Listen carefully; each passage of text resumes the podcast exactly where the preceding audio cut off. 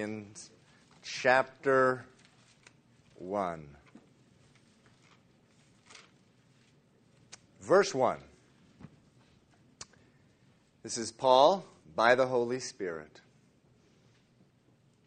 2 Corinthians chapter 1 verse 1. Paul, an apostle of Jesus Christ, by the will of God, and Timothy our brother, to the church of God which is at Corinth, with all the saints who are in all Achaia. Let's pray.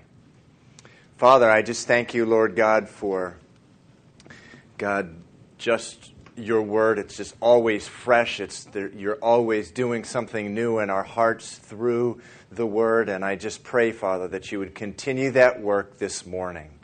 Open our ears, our hearts, our minds, Lord. Father, we love you. But Lord, we're weak. We are so distracted, Lord.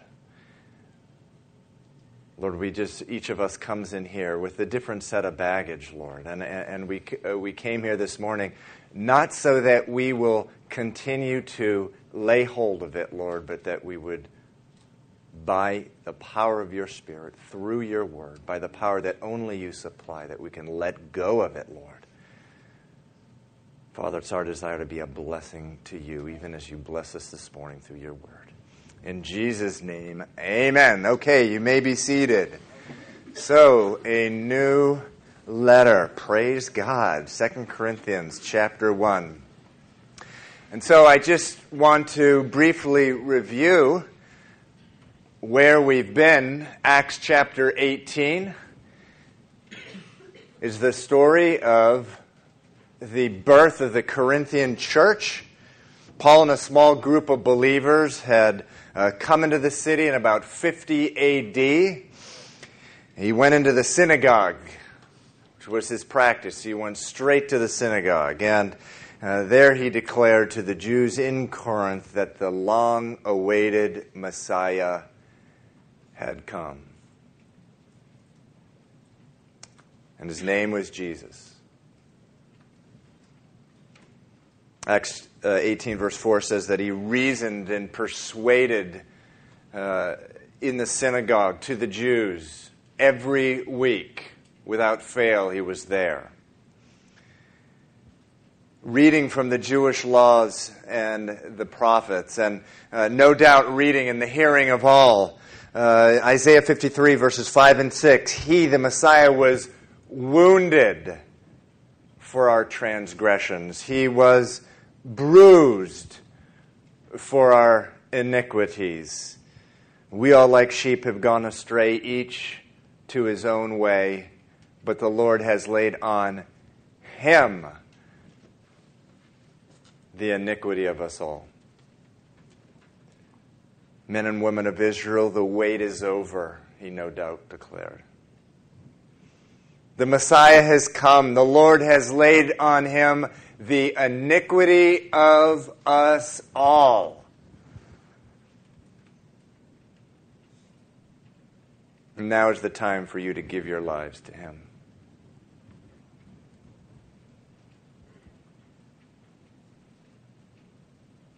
But they didn't receive it. Ever had someone in your life where you witness to them about the Lord, and their life is just an incredible mess. It's just one big heap of mess. And you have shared with them about the Lord, they just don't receive it. You just want to grab them and shake them. You know, don't you understand? Can't you see? Jesus is the solution to all your problems. Why are you laying hold of that worthless thing in your life? Just let it go. Give it to Jesus. They just don't want to do it. And you just shake your head and and stomp your feet and whatever you know I, you don't understand. Well that was uh, how no doubt paul was uh, with uh, the corinthians. They, they just couldn't let go. They couldn't let go of the traditions. And, uh, and, and you know what is it men and women of israel you don't understand here uh, Jesus has fulfilled every jot and tittle of the law you read every Sabbath. of every week, of every year.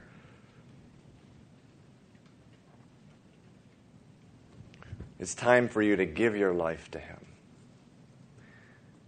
They just didn't receive it. So in Acts chapter 18, we read they just ran him out of the synagogue. And he was left, we read there, just filled with fear, filled with confusion, filled with discouragement. And, you know, this was the last straw. If you look at the chapters immediately preceding Acts chapter 18, uh, Paul had been uh, in a thriving church in Antioch, which is about 400 miles north of Jerusalem. It's in modern day Turkey. And man, this place was just overflowing with fruit. I mean, people getting saved, walking with the Lord. There was just worship. There was just, just unbelievable energy there. And uh, over time, he felt led to, to go out again. He had previously been uh, going out, but he, he, led, he was led to just go out again. And, and so he, uh, he left and he first went to Philippi, Acts chapter 16. And he was just basically just run out, beaten and run out of Philippi. And then he went to Thessalonica and he's run out of Thessalonica. And then he went to Athens and he was just mocked and rejected there. And then he went to here to Corinth and he was rejected again. He was run out of the synagogue and he's at the bottom of the barrel. And, and no doubt he's thinking, Lord, I just don't get it. Why don't you, uh, you, you, why don't you just let me stay in Antioch? The church there was doing so well, and no doubt Satan began to lie to him. Paul, man, you fleshed out. You never should have left that place. You did this all on your own strength. This was your idea. This wasn't God's idea, it was yours. And so he was at the bottom of the barrel. And in Acts chapter 18, we have that wonderful verse. It says, uh, where the Lord says to Paul, Do not be afraid continue to speak. Do not keep silent, for I am with you and have many people who I am drawing to me in this city. So, if you're here this morning and you've come to the place of dis- point of discouragement in your life, what's the point? Uh, this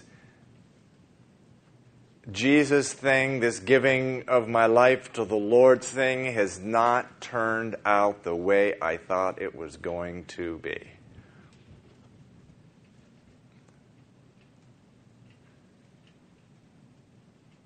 And you're feeling just all washed up.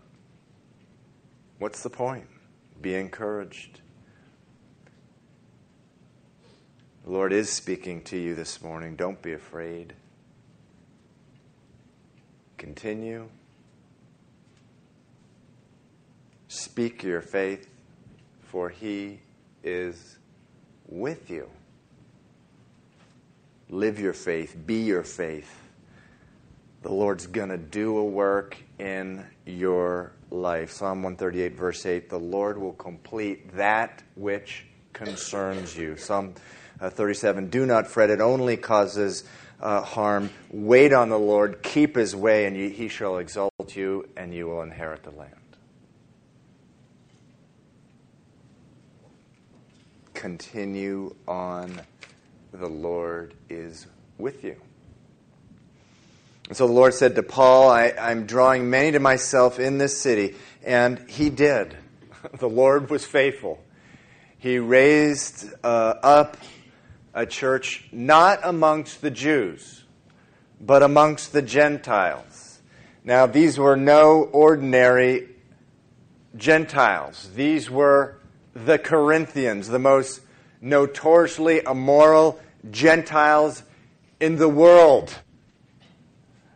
The sex capital of the world. In the Roman world, there was a, a term Corinthian, a term that was used for a person who just had thrown off all inhibitions in the area of uh, morality. The, uh, the King James Version would describe their lives, uh, a Corinthian life, as a, as a riotous, uh, life, a person who had been given over to riotous living.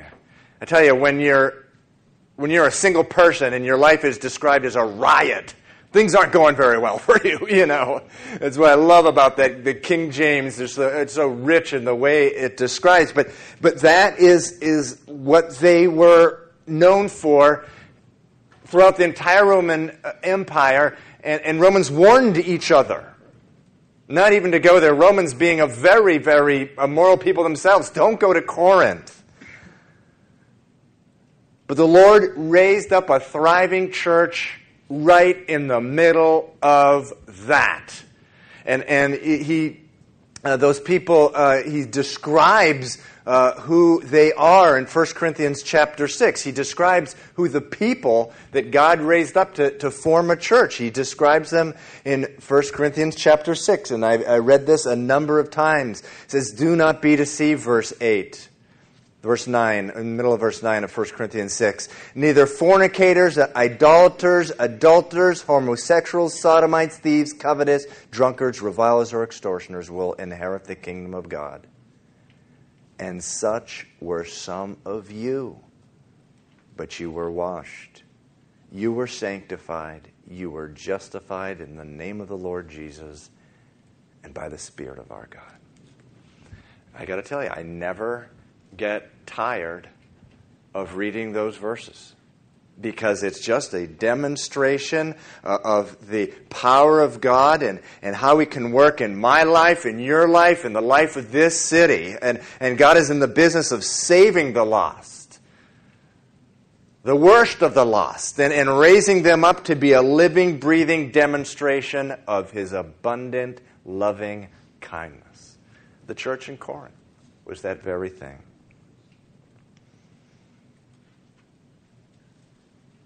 So a church had been raised up. Paul left after a few years, went to Ephesus to begin a, a new church.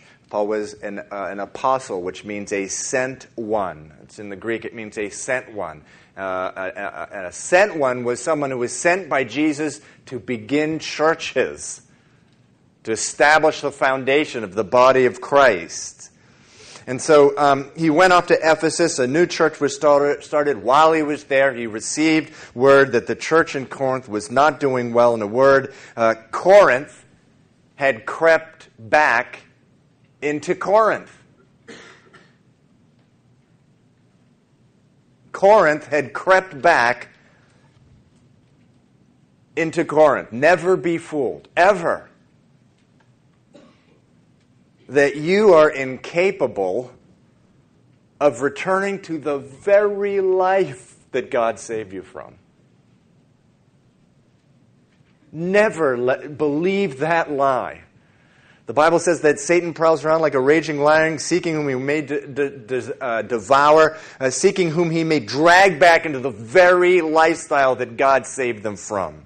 If you take your eyes off the Lord, if you get your eyes off the Word, if you get out of fellowship, if you get out of prayer, it will happen.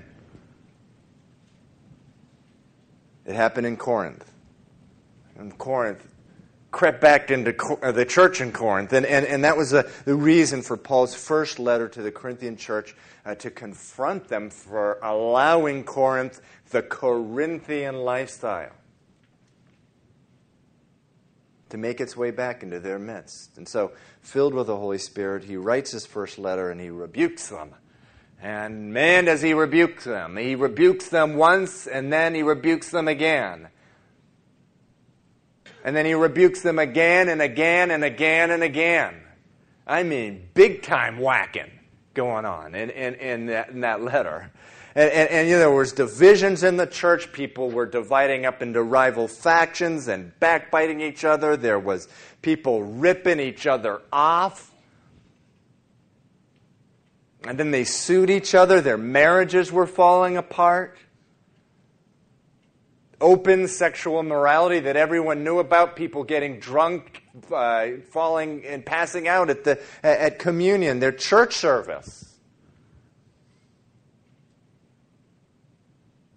Which met on Sundays, was scary. There's no order. There's no leadership. Everyone was just coming up with their own agenda, and, and, and people were interrupting each other, and, and it was just craziness. And Paul, you know, he just goes through each one of these things, and man, we spent a whole year going through every one of them. And just allowing the Lord to speak to our hearts. And, and the letter, uh, though, was uh, so important that you understand, was stained with his own tears. 2 Corinthians 2, verse 4 says that he wrote it with many, not a few, many tears, and with great affliction and anguish in his heart. He was heartbroken. He considered these people his own children. And how heartbreaking it is when you see your own children rebel against the word of the Lord.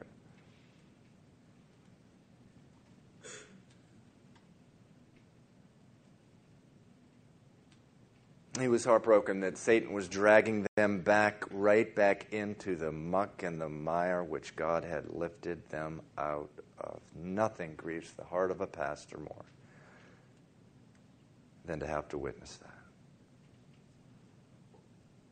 I've seen it more times than I would ever like. A person saved by the Lord, wonderfully saved, enormous potential to bear fruit in the kingdom of God. And then all of a sudden,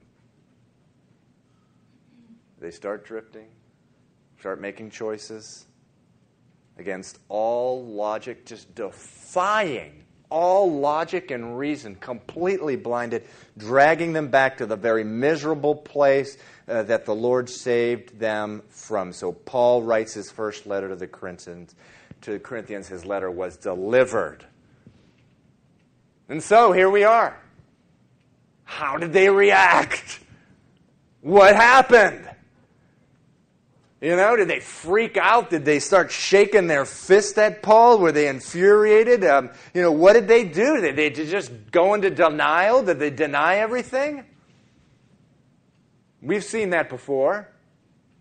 All of us, I'm sure. A lot of us have spent a good part of our life doing that when confronted with sin.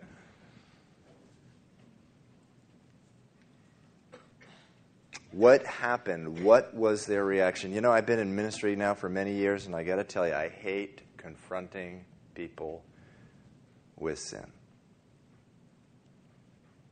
And I, I, I, certainly can't even say I do it particularly well. I, I do it for one reason because if I didn't, I would be in disobedience to the Word of God. It's, it's my responsibility uh, as, as a pastor. I lose sleep over it. I get all worked up and, you know, thinking about all the possibilities. And, and, and, and you know, something, I, am in good company because, you know, Paul, uh, w- the same thing was happening uh, to, to him. You know, I can think of so many times thinking, you know, are they going to receive it? Are they going to start arguing with me? Are they going to get up, stomp up, and stomp their feet and take off? Are they going to uh, start accusing me of something? Are they going to call me a jerk? And recently, I did, that, that very thing happened. Someone called me a jerk. And I don't know, maybe they're onto something. I, I, I need to think about that. But, but uh, I don't know, you know, uh, uh, how would, uh, it, it's, a, it's, it's such a tough thing. And, and we read actually in Paul's, uh, in, in this second letter, in this very letter to the Corinthians, that waiting on their response was almost unbearable to him. And, and that's why, that's because he just loved them uh, so much. We read in chapter 2 that he actually sent Titus to Corinth uh, to find out what their uh, reaction was. Uh, unfortunately, you know, Titus, it wasn't like today, you know, he couldn't just get to Corinth and, oh, wow, you know, here's what their reaction was, you know, it's not going good, Paul, you know, whatever, you know, on his cell phone. It, it didn't happen. Couldn't happen like that. And, and Paul was, he was sweating it out and you know really shows us his humanity the bible doesn't uh, cover up the humanity of uh, uh, of the men and women of God that we read about, and uh, we read uh, that he he went to this place called Troas, where he thought Titus was going to be. And it says in chapter 2, verse 13, it says, I had no rest in my spirit because I did not find Titus, my brother. Because he wanted to know uh, what had happened. He had given his life for these people for two or three years. Uh, he wanted to know was it all just a waste of time? What was going on with them? Well, we find out actually in chapter 7. Why don't you turn to, with me to chapter 7? Eventually, we will get to verse 1 of 2 Corinthians chapter 1. Of chapter 7, we find out uh, what their reaction was. It says in verse 5 of chapter 7, indeed, when we came to Macedonia, so he left Troas, where he thought he was going to see Titus. He went to Macedonia. It says, Our bodies had no rest, but we were troubled on every side. Outside were uh, conflicts inside were fears. So there's all kinds of other stuff going on as well, where this was just a season of enormous persecution in his life. And people were attacking him, not only physically, but worse. Uh, people were attack- attacking him who were presumably in the body of Christ or holding themselves out to be. And, they were just attacking his characters, making up lies about him. And, he said, uh, outside were conflict, inside were fears. End of verse 5, verse 6. Nevertheless, God, who comforts the downcast, comfort us by the coming of Titus. And not only by his coming, but also by the consolation, which means the comfort with which he was comforted in you. So when Titus, we read here that when Titus went to Corinth, he, uh, he was comforted by the Corinthians. There was a good reaction. When he told us, when Titus told us of your earnest desire, here's the reaction to the first letter your uh, mourning, your zeal for me, so that I rejoiced even more. Uh, and, and so they had received the letter, they had read it, and they had repented. Praise God. And, it just says he rejoiced. It says they, he, they turned back from their backsliding and rebellion and carnality and infighting and everything else that they were, had gotten into, and they just turned again to the Lord. That's what the, uh, the mercy of God is all about. So I love going through the Old Testament on, on, on Sunday nights because every single time that a person or, uh, or the nation of Israel turned back to the Lord, no matter how bad and a mess that they had made out of their own lives, God always received them. There was times, the Bible says there's times of refreshing when you turn to the Lord. And, and so it, it says there in verse 7, they reacted with earnest desire. So, with all their hearts and minds and soul, they wanted to change. They, they, they all of a sudden, it, it, the letter just pierced their heart. They wanted to change. And then it continues in verse 7. It says, They mourned. They mourned. Blessed are those who mourn. They will be comforted. They realized their, the gravity of their sin, and they actually wept over it. And then it says they had zeal for Paul. So rather than reacting defensively and, and attacking him, there was an outpouring of support. He could not have imagined a, a, a, better reaction here. Then it doesn't stop there. Look at verse 11. Verse 11. For observe this very thing that you sorrowed in a godly manner. So there is such a thing as sorrowing or feeling sorry for yourself in a worldly manner. I've seen it hundreds of times. Elephant tears, someone who is just doesn't like the consequences of the sin that they had committed, someone who doesn't like the consequences of what they were reaping for, for which they had sown. But that wasn't what was going on in Corinth. It said they sorrowed in a godly manner, verse 11. What, and then it says, here's the key what diligence it produced in you, what clearing of yourselves, what indignation, what fear, what vehement desire, what zeal, what vindication. In all things, you prove yourself to be clear in this matter. I mean, uh, he, he, you know, it's wonderful how the Lord is. You know, he was at this place when he arrived in Macedonia. It says there was fears within, conflict on the outside, but then the Lord gives him a message of, of what had happened, how his letter had been received, and, and it couldn't have been better. He was just rejoicing. He was just rejoicing here. And I, I just want to go briefly, just phrase by phrase, verse 11. It says, What diligence it produced in the Corinthians. What diligence it produced in them. So when a person receives, either from another person or by the, directly from God, a confrontation about something in their life which is sin, which is wrong, which is uh, rebellion, uh, and they repent for real.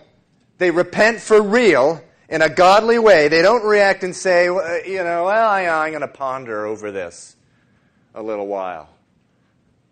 You know, maybe there's some truth in that, and you know, maybe maybe there's some things that I can uh, put into place uh, uh, in uh, my life. You know, I, I, hear that from time to time, and everything I every time I do, my heart just sinks. It's so discouraging. You know, you listen to someone just rationalizing when right in front of their eyes, it's just so clear that they need to change, they need to turn to the Lord.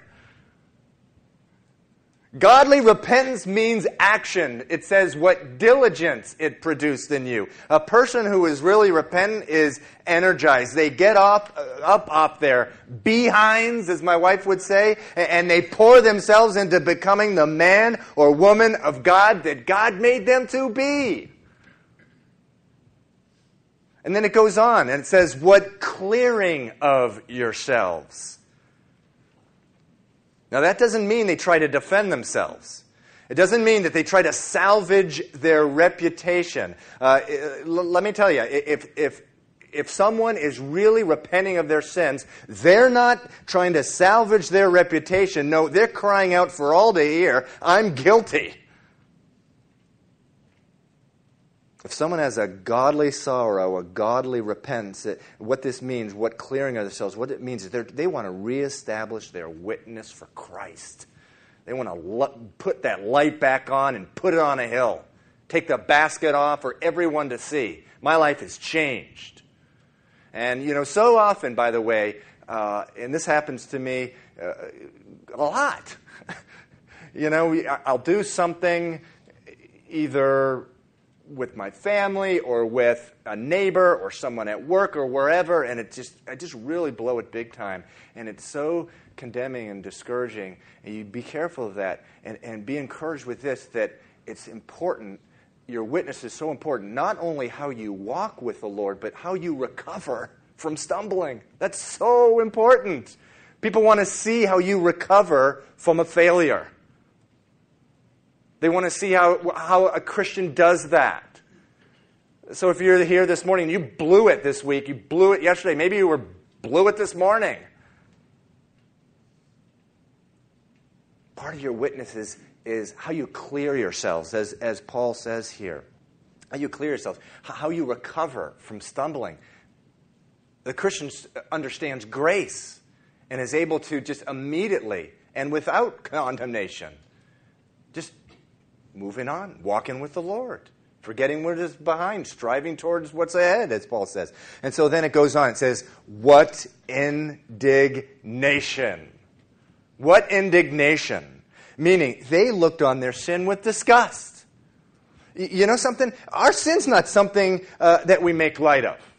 It's not okay for us to sit around and sort of reminisce about our life before Christ. You oh yeah, I remember before Christ I sucked down 20 brewskis one night and I was just so loaded. No, not okay. We don't make light of sin, it's ugly. There's a sanctified indignation about the ugliness of the life that God, that Jesus saved us from, and it's an offense to the Lord when we do that type of thing. So there, there, it says what indignation uh, they had. You know, it's amazing how our hearts can harden. You know, when we live a life of sin and our hearts begin to harden and we don't even realize when we're in it how foul it is.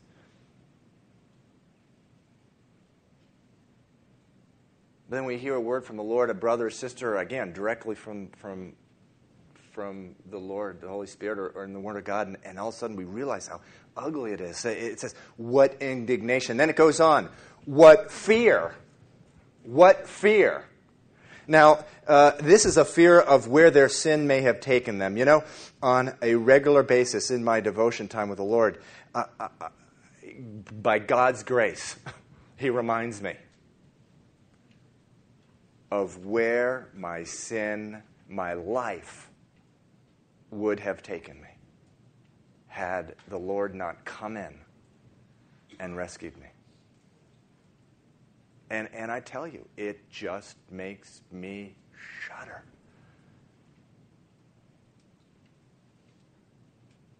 And, that, and, and, and, so it produced that same kind of fear here uh, in, in the Corinthians. And let me tell you, that's not a bad fear. We hear the word fear, and it's a, it's a modern sort of sermon you hear in Christian circles that all fear is bad. No, this is a good fear, a fear of where your sin would have taken you. How could I have been so blind? How, how could, uh, look where all of that was taking me? And, and what if the Lord had not opened up my eyes? And, and you know what that produces? It produces worship. It produces worship and gratitude to the Lord. It's a good fear. It's a good, healthy kind of fear. And so then it goes on what vehement desire, what, what extreme desire. Uh, oh, how they just long for that life of righteousness, the, uh, the way they once uh, walked in. They hungered and thirsted for the righteousness of God. It continues in verse 11 what zeal. And it says, what vindication. The Greek word uh, there is the word for punishment. It's the same word used in 1 Peter 2.14, which talks about submitting to governors because the, the governors are placed uh, over us by God to punish evildoer. That same word, punish. The exact same word here. What punishment? what vindication? Listen. Part of real repentance, part of real turning to God is accepting the consequences for that which we have sown. Just saying, I deserve it, I deserve worse. And just accepting it. And, and, and so, you know, uh, trying to weasel our way uh, out of uh, the, the consequences that have resulted from what we have done, that's not godly repentance. Now, uh, Psalm 103, verse 10, it's all of our favorite verse, right? It says, uh, God never treats us as our sins deserve. And that is true. We love that verse. But godly repentance means accepting the consequences for what we have done. Just stepping up to the plate and saying, I deserve this. I'll never forget this guy, excuse me, on death row in Texas. And this is not a statement for or against the death penalty, but he was on death row and, and he was on 2020 uh, ABC and they were interviewing him and he was just saying, I deserve this. I killed a person in cold blood. I knew what I was doing. I deserved this. And of course, the interviewer was just trying to ask him 20 different ways. And again, I, that doesn't mean I support or I'm opposed to the death penalty, but he was like, I deserve it. That's godly repentance. He had been born again, by the way, and that's why he was speaking in a way that uh, the world just couldn't understand. So whether it's, you know, accepting the death penalty or a traffic ticket. Don't grumble at that cop if you've been speeding. You deserve it. You deserve more. And so, uh, uh, it, uh, real godly repentance, it means we're willing to accept the, the punishment. In some cases, being willing to go to that person who deserves the punishment you know, kids or other others in our lives and being able to, uh, to, to, give the punishment. And so uh, that was the reaction by the church in Corinth to Paul's first letter. Wow. Wow, you know, as much as I hate confronting people, I got to tell you, one of the most, if not the most, encouraging things to me is when you confront someone and they just completely are broken. It is just such an encouraging thing because in the natural, we never think it's going to happen. So you're seeing the Lord work right before your eyes. It's a wonderful, wonderful thing. And, and, and, and, but considering where we've been in that first letter and just the mess that these people's lives were, what an encouragement of what the, you know, the Lord hadn't given up on them. The Lord had not given up on them. And so here's the deal, brothers and sisters. Don't be lost on this point. Paul wrote this letter. It was then as it is today the Word of God. Do you see what the Word of God can do to your heart? Do you see the effect it can have? Someone at some point in history, that church read that letter, that 16 chapters, for the very first time. Again, it was the Word of God then, it was the Word of God, it's the Word of God today to our hearts. And, and just the effect that it can have on our hearts. And, and, you know, the, Hebrews 4.12 says the Word of God is, is, is living and powerful, sharper than any two-edged sword, piercing to the division of soul and spirit. Brothers and sisters, that's why we emphasize the Word of God at Calvary Chapel. Because this, Second Corinthians, Paul's second letter to the Corinthians, is the effect that the Word of God uh, can have, the radical, radical effect.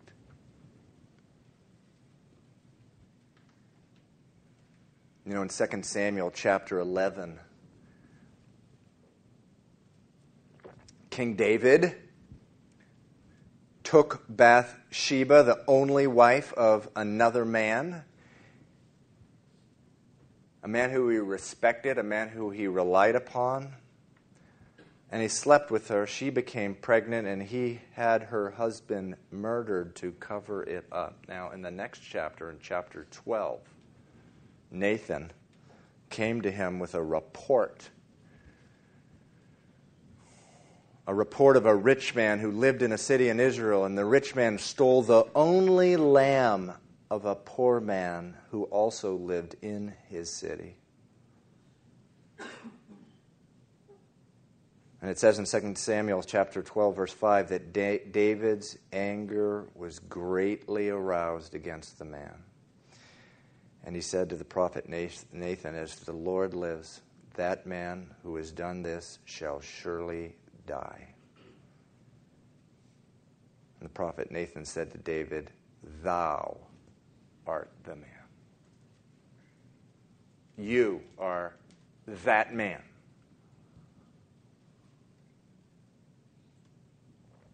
When the Corinthian church read Paul's first letter, they, lo- they heard the Holy Spirit saying the very same thing to their own heart Thou art the man.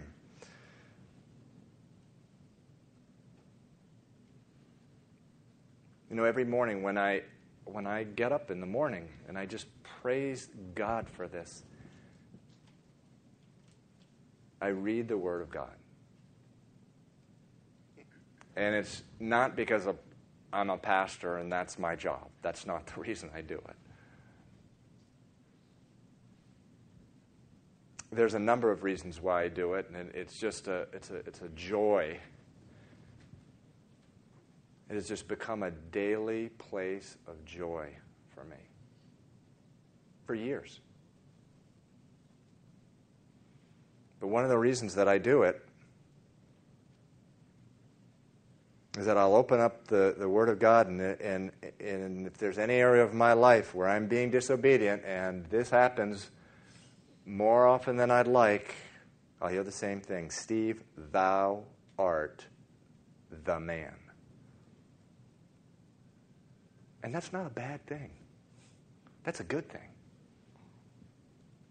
Because with, with God, there's grace. With the Lord, there's mercy. Always. That's his character. He cannot help but being merciful because that's who he is. It's not how we are, but that's who he is.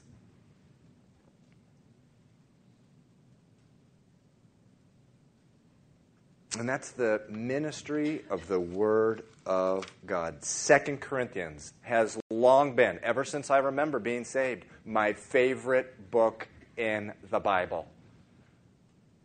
It's always been. And it is just so rich. It's so loaded with passion for the Lord and zeal for the Lord. There's just so much of it. And, and, and to this day, when I go through it, uh, when I was a very young believer, I was just memorized a lot of it, especially in chapters four and five. I just, just, I was just so impacted by this letter. And, and I so look forward going uh, through it with you. But, you know, one of the things I, I personally love about ministry about being a pastor is working with people who really just want to move on with the Lord. I mean, discipling pe- people who are just sick and tired of what the world has to offer, and they, they don't want it anymore. They just want to go on and live for Jesus. And that's what this letter is all about. You know, in 1 Corinthians chapter 13, verse 11, Paul tells the church, When I was a child, I spoke as a child, I understood as a child, I thought as a child, but when I became a man, I put away childish things. And that's what God wants to do with all of us. 2 Corinthians could not possibly be any different from 1 Corinthians. Uh, you know, in the first, he was having to deal with uh, uh, treating them as little children, as babes. Remember 1 Corinthians chapter 3, verse 1? If you do, I'll be very impressed. Chapter 3, verse 1 And I, brethren, could not speak to you as to spiritual people, but as to carnal. As to what? Babes in Christ. In the second letter, Paul no longer has to do that. They had moved on from that. Praise the Lord. Now he can address them as men and women in Christ. And, and, that's what God wants to do with every single one of us, with every one of you. He wants to just dress us not as, not, not as little kids living in a playpen. He, he, he wants to dress us as men and women of Christ who are just moving on. They're not constrained by the four walls of a, of a, a little playpen. So maybe you're here this morning and that's where you've been. At some point in your life, you gave your life to the Lord, but now, today, your life reads like the Corinthians at the time of Paul.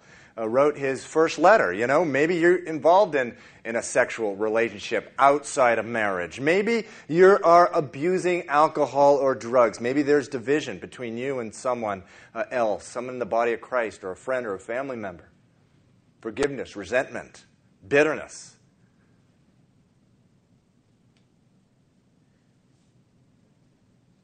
I have good news for you. God wants to pull you out of the playpen and put you on solid ground. He wants to speak to you in this letter that we're beginning to, we're embarking on uh, today. The Lord is not finished with you. He's not finished with you. He wants to complete that which concerns you. And so, uh, uh, why this letter? That's why this letter is such an encouragement to me. It just shows that just because I, just because you have fallen flat on your face, doesn't mean that God is finished with you yet.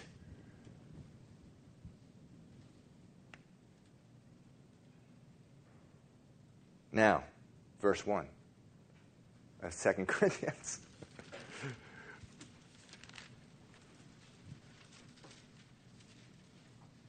Let me conclude with this, verse 1. It says, Paul, an apostle of Jesus Christ by the will of God, and Timothy, our brother, to the church of God which is at Corinth, with all the saints who are in all Achaia. Now, I don't want you to lose this, lose this point. It says, with all the saints who are in all Achaia. You know how this differs from the way the letter to the First Corinthians began? First couple verses of First Corinthians. That was just written to one church, the church in Corinth. This was written not only to the church in Corinth, but to all the saints who are in Achaia. That was a, a, peninsula. Think something like Florida. Actually, doesn't look too much like Florida, but think about like that. Corinth was about where Jacksonville is. Okay? And at the very top Achaia was the whole peninsula. And so this letter is not only addressed to Jacksonville, it's addressed to Miami and Fort Myers and, uh, and Clearwater and Tallahassee too. And scholars think there's about a year and a half, or a year, a year and a half, between the first letter and this one. And, and so this is what happened. In that short period of time, I think this is a demonstration that, that their lives were being fruitful. Whenever you're living in a playpen, your life is not fruit- fruitful. Your life isn't fruitful at all. There is no fruit. When you get out, your life begins to expand. You oftentimes don't even see the fruit as it, it's going forth. Uh, you know, Paul, the Lord said to him, I have many drawing uh, to you in the city, and he didn't even know it. And, so, meanwhile, in a year and a half, you, you see the church expand, the word getting out. Whenever there's revival, whenever there's people who are growing, whenever there's people who are obedient to the Lord, it doesn't stay with them. It, it just moves out, it spreads out. And so, here, just in a year and a half's time, it may have been more, may have been less. But just in a year and a half's time, here you see it spreading already. That is what the Lord can do with you, even if you have been in the playpen. That's what He can do with you if you just get out and start doing it today. In 18 months' time, there can just be an enormous fragrance spreading out from your life. Oftentimes, you don't even know what's happening. It's going from person to person. And, and, and again, that is so encouraging to me. That's why I uh, love this letter. He's just speaking to people who have moved on with the Lord. Now, there was a, a small group, a minority, who insisted on reacting defensively and, and, and starting to accuse Paul and that type of thing. There's always going to be those people. There's always going to be those people, and we'll read about them towards the end of the letter. But uh, the heart of the church had changed, and they were already producing fruit when, by the time they received the second uh, letter. So, uh, if you are in the place in your life where you feel like you're all washed up, I don't know, maybe playpen's the wrong word, but you, you, you just want to move on we will have a couple people up here after the service. You can pray with them. Or perhaps you have never given your life to Jesus Christ. The Bible says that apart from God, man is lost. He's born out of his mother's womb. After his first birth, he's lost. He or she is lost that they're conceived in sin. And that, as a parent of five kids, I adore my kids. But I got to tell you, I didn't te- teach them to lie, cheat, or steal. I start, they started observing that when they were nine months uh, old or something. It just starts to happen. That's because uh, we were born in sin. Bible says, though, that every single time that we sin, we are incurring a debt, like a credit card against a holy God.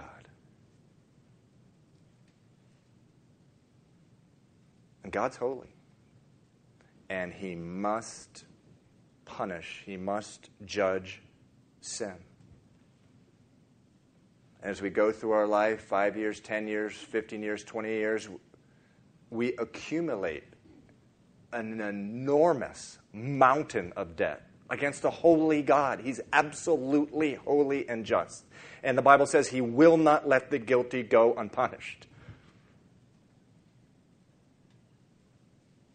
God's holy and he had to punish our sins. However, God is love. That's a verse in the Bible. God is love. He is love. And so rather than having us pay the penalty for that sin, he gave us a choice by sending his only Son, his only begotten Son, Jesus Christ, to suffer and die and pay the penalty for our sin on the cross. That's the gospel. That's the good news. He was resurrected after three days and now resurrected, living at the right hand of the Father. He will pour out his Holy Spirit, give us the gift of the Holy Spirit, give us the, the a life with his son. It, all we have to do is ask. The Bible says that Jesus stands at the door of our heart and he knocks. Any man that opens the door, Jesus will come in. If you haven't done that, do it this morning. God is filled with mercy. All it takes is a prayer of faith. We're not saved by good works, the Bible says, but by a simple prayer of faith. Okay. So if the worship team could come up, we'll close this in a, a, a time of worship, and I will now will will now close in prayer. Father, I just uh, thank you, Lord, for this word and how abundant is your mercy, how uh, how your love stretches from east to west, and Lord, your your word says that as far as east is from the west, Lord. You have removed our sins from us, Lord, even as we have given our lives to Christ. And Father, I just, I know I speak for everyone in this room, Lord. We want to live for you. We want our lives to have purpose. We want to let go. And Father, we do need your grace to do that, Lord. We want to be addressed as not as babes in Christ, not as children, but as men, as women. And Father, I pray this morning that you just bring us to that place. God, in the way that only you know how to bring us to that place. Lord, where we let go of anything, Lord, that is hindering that taking place in our life, Lord. We just thank you that in your word, over and over, it is declared that's a free gift, Lord. Father, we thank you for the cross. We thank you for your Son. We thank you for the life that we have in him. I pray this in Jesus' name. Amen.